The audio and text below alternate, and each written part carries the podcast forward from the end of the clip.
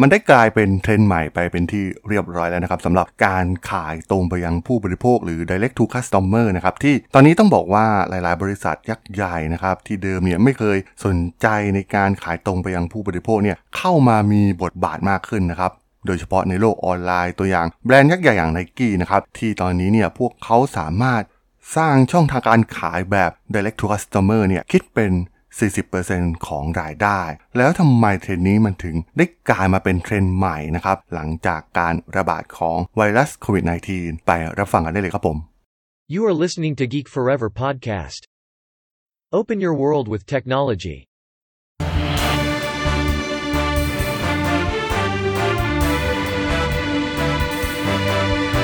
This is Geek Daily.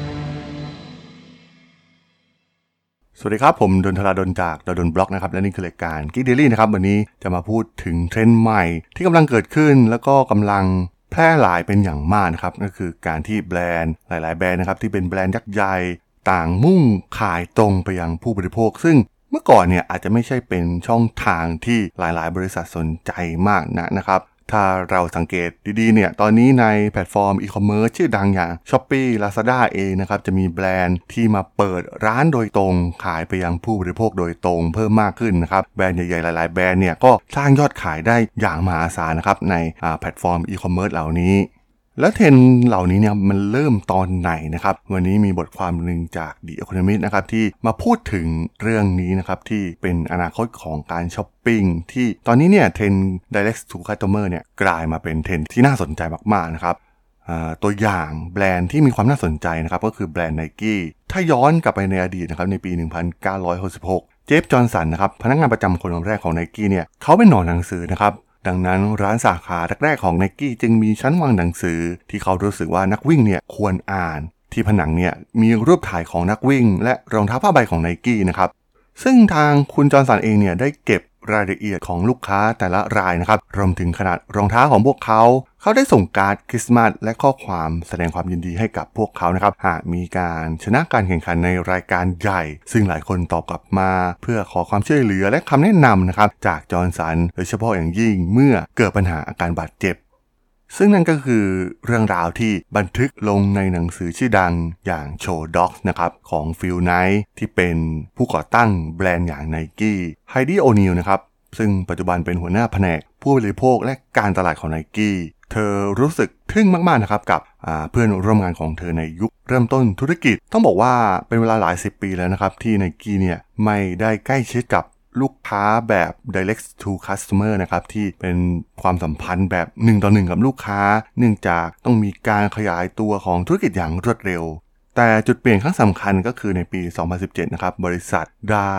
ตัดความสัมพันธ์กับผู้ค้าส่งหลายรายนะครับ ซึ่งรวมถึงยักษ์ใหญ่ทางด้านอีคอมเมิร์ซอย่าง Amazon ซึ่งเป็นผู้ค้าปลีกออนไลน์ที่ใหญ่ที่สุดในโลก เพื่อมุ่งเน้นการเป็นบริษัทที่ส่งสินค้าโดยตรงถึงผู้บริโภคหรือ direct to customer นั่นเองนะครับ ซึ่งปัจจุบันเนี่ยช่องทางดังกล่าวสร้างรายได้เป็น 40%นะครับของรายได้ของ n i กี้ทั้งหมด โดย n i กี้ได้ใช้เทคโนโลยีดิจิตอลของนักช็อปนะครับทำให้พวกเขาเนี่ยประสบความสำเร็จอย่างสูงมากๆนะครับในการขายตรงไปยังผู้บริโภค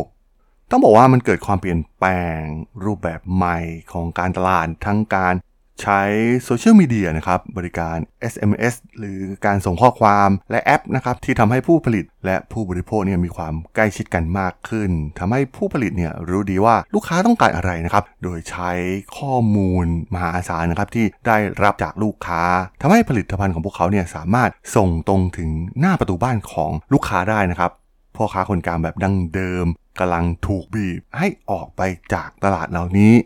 ซึ่งสิ่งเหล่านี้เนี่ยมันเห็นได้ชัดเจนนะครับโดยเฉพาะอย่างยิ่งช่วงการระบาดของไวรัสโควิด -19 เนื่องจากการบูมขึ้นมานะครับของธุรกิจอีคอมเมิร์ซซึ่งก่อนหน้านี้เนี่ยอาจจะต้องใช้เวลาหลายปีนะครับกับการเติบโตระดับนี้ แต่ว่า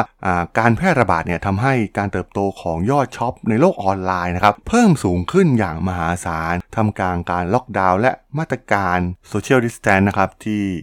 ผู้ค้าปลีกที่มีหน้าร้านจริงๆเนี่ยต้องประสบกับปัญหาอย่างใหญ่หลวงเลยนะครับ เพราะว่าไม่มีลูกค้ามาเดินที่สาขาที่เป็น physical ที่เป็นหน้าร้านอีกต่อไป ซึ่งแน่นอนนะครับว่าพฤติกรรมเหล่านี้เนี่ยมันจะมีแนวโน้มที่มีความต่อเนื่องยาวนานนะครับ เพราะว่าแพลตฟอร์มออนไลน์มันก็ยังเติบโตนะครับ Amazon เองเนี่ยทำรายรับรายไตรมาสเกิน1แสนล้านดอลลาร์เป็นครั้งแรก ในไตรมาสที่ 4 ของปี 2020 นะครับ ราคาหุ้นอีคอมเมิร์ซใหญ่ของจีน บางรายเพิ่มขึ้นเป็น 2 เท่า และเพิ่มขึ้นไปสูงสุดถึง 3 เท่านะครับ ก่อนที่จะมีการจัดการโดยรัฐบาลซึ่งก็ต้องบอกว่าการขายตรงสู่ผู้บริโภคเนี่ย เริ่มบูมขึ้นมานะครับในช่วงต้นของการล็อกดาวน์จากการแพร่ระบาดของไวรัสโควิด -19 ไนกี้เองเนี่ยได้บรรลุเป้าหมาย ซึ่งเดิมกำหนดไว้ในปี 2023 นะครับที่จะขายสินค้า 30%ทางออนไลน์ เพียงแค่ในปี 2020 นะครับผู้คน 70 ล้านคนกลายเป็นสมาชิกของอบริการขายออนไลน์ของไนกี้ ซึ่งรวมทั้งหมดลูกค้าทั่วไปด้วยเนี่ยรวมเป็นประมาณ 250 ล้านคนนะครับซึ่งไนกี้ก็ได้ทำการติดต่อลูกค้าประจำเหล่านี้นะครับผ่านแอปที่เสนอทุกอย่างตั้งแต่คำแนะนำการวิ่งฟรีนะครับไปจนถึงการเข้าถึงเครือข่ายการขายของ sneaker แม้กระทั่ง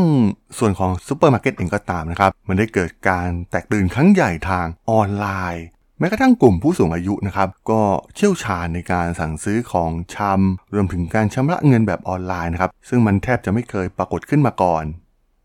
บริการอย่าง o คาโดนะครับที่เป็นบริการขายของชำออนไลน์ของอังกฤษเนี่ยคิดว่าตัวเองเนี่ยถูกโจมตีทางไซเบอร์เลยด้วยซ้ำนะครับ แต่ที่จริงเนี่ยมันเป็นการเข้ามาtraffic ที่เข้ามาอย่างมหาศาลนะครับผ่านออนไลน์ ต้องบอกว่าหาก การแพร่ระบาดเนี่ยมันหมดลงไป การช้อปปิ้งผ่านโลกออนไลน์เนี่ยมันอาจจะลดลงไปบ้างนะครับ มีการถดถอยลงไปบ้าง แต่สิ่งสำคัญก็คือเรื่องของข้อมูลนะครับ เพราะว่าร้านค้าที่เป็น physical รวมถึงร้านค้าในโลกออนไลน์เนี่ยต้องมีความเชื่อมต่อกันอย่างราบรื่นนะครับ เพราะแน่นอนอยู่แล้วนะครับว่าโฆษณาออนไลน์เนี่ยสามารถกำหนดเป้าหมายผู้ซื้อได้แม่นยำกว่าการใช้สื่อเดิมๆไม่ว่าจะเป็นการออกอากาศทางทีวี หรือป้ายโฆษณานะครับซึ่งแน่นอนว่ามันก็จะทำให้เกิดแคมเปญการตลาดแบบใหม่ ๆ ขึ้นมา ซึ่งอาจจะเป็นข้อมูลจากแอปรวมถึงร้านค้าแบบ interactive นะครับที่มีปฏิสัมพันธ์กับลูกค้ามากยิ่งขึ้น สามารถดึงข้อมูลแบบ real-time จากลูกค้าที่เข้ามาอย่างร้านนะครับและเสนอโปรโมชั่นที่โดนใจให้กับพวกเขาได้นั่นเองในอนาคต แต่การเปลี่ยนแปลงเหล่านี้เนี่ยก็ส่งผลกระทบมากมายนะครับเพราะว่าโครงสร้างพื้นฐานของการค้าปลีกเนี่ยมันไม่ได้สร้างขึ้นสำหรับยุคดิจิตอลออนไลน์นะครับอเมริกามีพื้นที่ค้าปลีกเฉลี่ย 24 ตารางฟุตต่อคน มากเป็น 3 เท่าของสหราชอาณาจักร และมากกว่าจีนถึง 6 เท่า ในอเมริกาเนี่ยมีร้านค้ามากกว่า 8,700 แห่งปิดตัวลงไปในปีที่แล้วนะครับจากการแพร่ระบาดอย่างหนัก ส่วนในสหราชอาณาจักรเนี่ยร้านค้ากว่า 16,000 แห่งต้องปิดตัวลง และตำแหน่งงานในร้านค้าปลีก 183,000 ตำแหน่งได้หายไปนะครับซึ่งต้องบอกว่าหนึ่งในภาคส่วนที่ได้รับผลกระทบมากที่สุดก็คือ ส่วนของเสื้อผ้าและรองเท้านะครับ ในฝั่งของโลกตะวันออกนะครับ โดยเฉพาะในประเทศจีนเนี่ยเรียกได้ว่าพวกเขาเนี่ยค่อนข้างโฟกัสไปที่ตลาดอีคอมเมิร์ซอยู่แล้วนะครับ มีการแพร่หลายของสมาร์ทโฟน รวมถึงมันไม่ได้มีศูนย์การค้าที่มีความน่าสนใจมากพอนะครับ ซึ่งแน่นอนว่าส่วนใหญ่เนี่ยศูนย์การค้าก็จะอยู่ในเมืองขนาดใหญ่ และเมืองที่มีประชากรมีความหนาแน่นสูงนะครับที่ช่วยลดต้นทุนในการจัดส่ง แต่ต้องบอกว่าจีนเนี่ยยังโดดเด่นในเรื่องนวัตกรรมนะครับไม่ว่าจะเป็น live commerce นะครับการสตรีมสดโดยผู้ขาย ซึ่งสร้างยอดขายได้อย่างมหาศาลนะครับและเป็นเทรนด์ใหม่ที่กำลังเกิดขึ้นทั่วโลกนะครับตอนนี้แม้กระทั่งในโลกตะวันตกก็ต้องมีการก๊อปปี้ในเรื่องการสตรีมสดเหล่านี้ไปใช้นะครับ รวมถึงเทรนด์ที่กำลังจะเกิดขึ้นก็คือ ร้านค้าอัจฉริยะนะครับที่แทบจะไม่มีพนักงานอยู่เลยนะครับ ตัวอย่าง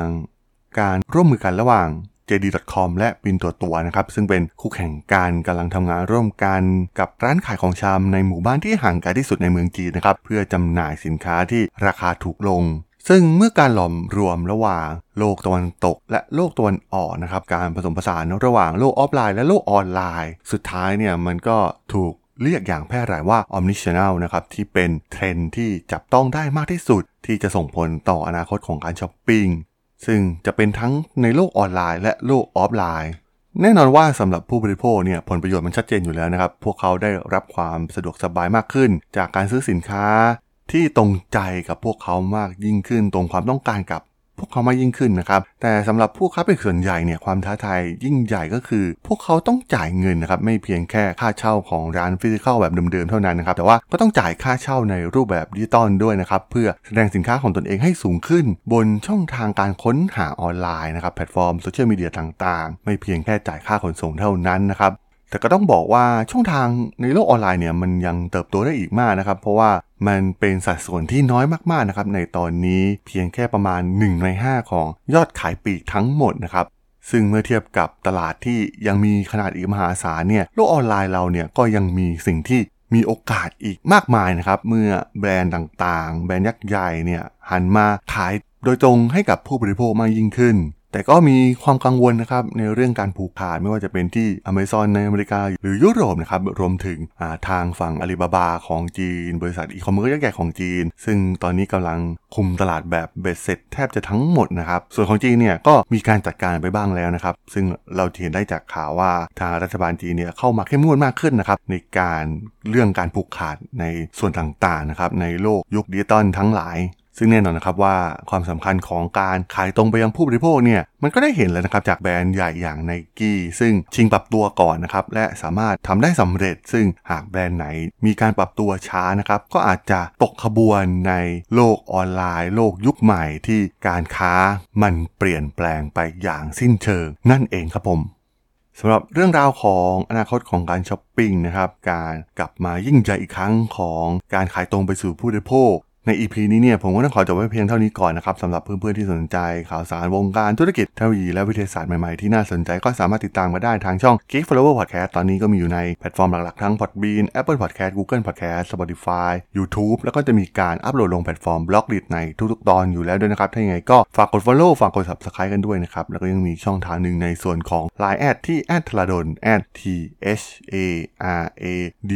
H O L สามารถแอดเข้ามาพูดคุยกันได้นะครับผมก็จะส่งสาระดีๆพอดแคสต์ดีๆ ให้ท่านเป็นประจำอยู่แล้วด้วยนะครับ ถ้าอย่างไรก็ฝากติดตามทางช่องทางต่างๆ กันด้วยนะครับสำหรับใน EP นี้เนี่ยผมก็ต้องขอลากันไปก่อนนะครับ เจอกันใหม่ใน EP หน้านะครับผม สวัสดีครับ